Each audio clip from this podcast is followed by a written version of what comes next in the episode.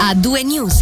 Inchiesta chiusa e rinvio a giudizio per il 39enne ex direttore di una scuola media del Luganese accusato di molestie nei confronti di due ragazze minorenni, lo comunica il Ministero Pubblico. L'uomo dovrà rispondere davanti alla Corte delle Assise Criminali dell'accusa di atti sessuali con fanciulli. L'inchiesta, ricordiamo, era scattata la scorsa estate e al termine dei primi interrogatori l'ex direttore era stato arrestato e posto in detenzione preventiva dove si trova tuttora in regime di espiazione anticipata della pena.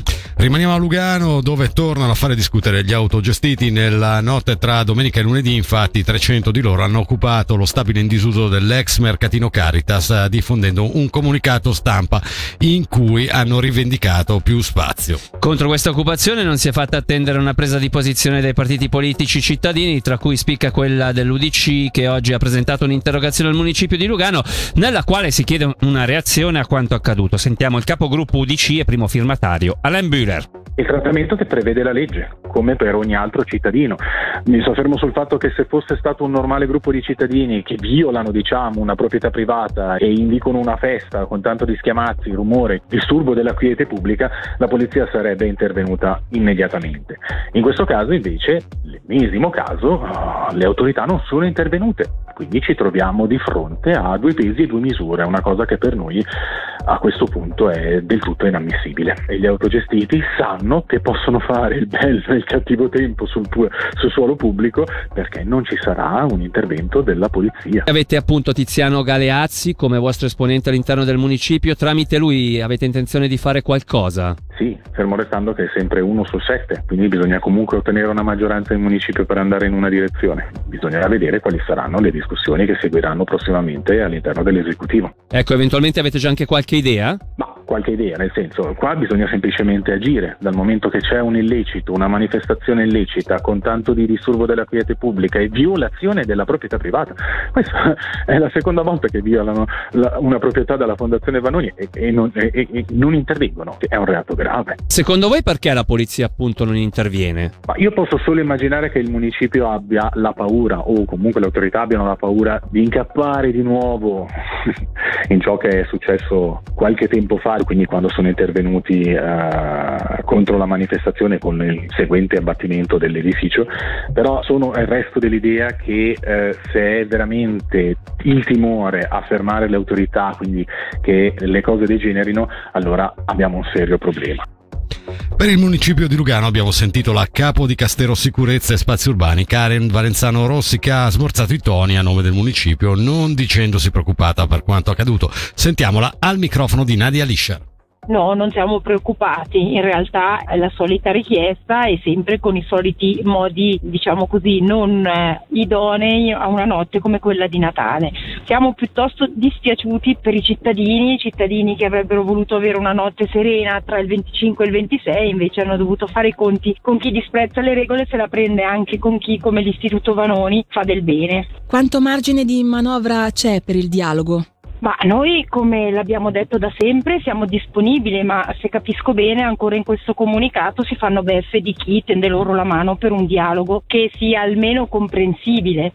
A livello istituzionale, chi secondo lei dovrebbe prendere in mano la situazione? Ma a livello istituzionale chi può mettere a disposizione degli spazi, quindi la città di Lugano, così come il cantone, altre città nel cantone, oppure eventuali privati che volessero mettere a disposizione spazi loro per queste iniziative. Penso che il cantone, la città e altri hanno dimostrato di essere pronti al dialogo dall'altra parte non si vuole discutere con le autorità. E non è manca- mancata nemmeno una presa di posizione proprio dalla Fondazione Vanoni, proprietaria dello stabile occupato appunto tra il 25 e il 26 dicembre dai Molinari.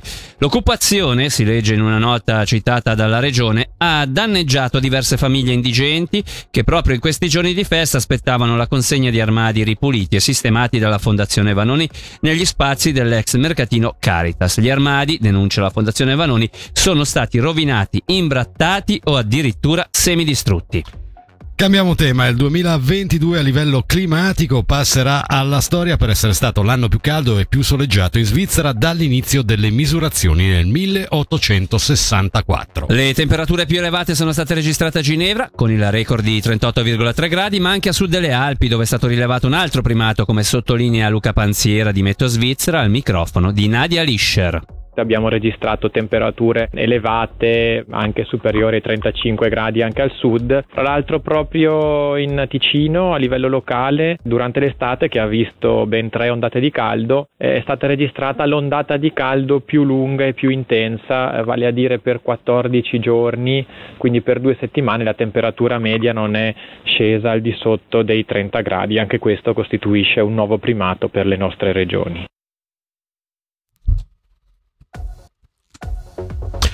E anche il calendario dell'avvento di Slow Food, parliamo di record, ne ha fatto registrare uno raggiungendo 33.000 persone su Facebook e Instagram. L'iniziativa pensata per promuovere i piccoli commerci locali ha fatto registrare un primato raggiungendo 6.000 utenti in più rispetto all'anno scorso, una grande visibilità per quelle iniziative piccole, di paese, sparse in tutto il Ticino e con la filosofia del cibo buono, sano e locale. Per Slow Food Ticino sentiamo Mariano Masserini intervistato da Selin Lalomia.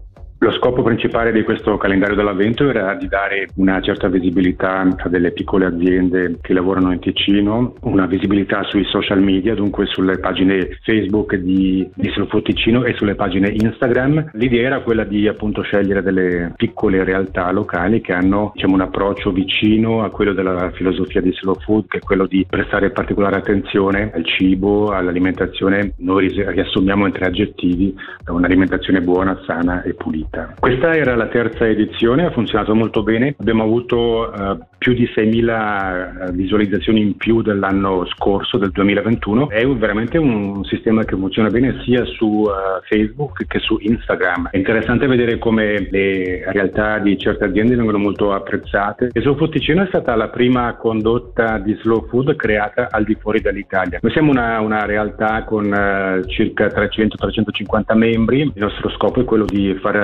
conoscere i prodotti locali, di dare spazio a queste piccole aziende e comunque eh, di avere anche un, diciamo, una disponibilità da, a stare insieme, a organizzare eventi eh, culturali, alimentari ma anche eh, di carattere conviviale per gustare un buon cibo di qualità e di produzione locale. Questa era un'iniziativa social, lei ha parlato adesso anche di eventi e momenti di incontro, c'è magari qualcosa che avete in programma per le prossime settimane, i prossimi mesi di cui ci può già parlare? Sì, noi abbiamo fatto nel 2022 ehm, diversi eventi, una quindicina di eventi e tra questi voglio ricordare con particolare attenzione il mercato che abbiamo organizzato a Mendrisio e poi anche una serata, una, una conferenza sulla fermentazione dove abbiamo spiegato quali sono i vantaggi di questo tipo di preparazione e abbiamo fatto anche una degustazione. Questi due eventi verranno riproposti anche nel 2023, abbiamo già preso i contatti necessari e eh, saranno un punto di aggregazione per chi ha a cuore questi prodotti buoni, puliti e giusti prodotti sul territorio di tutto il cantone.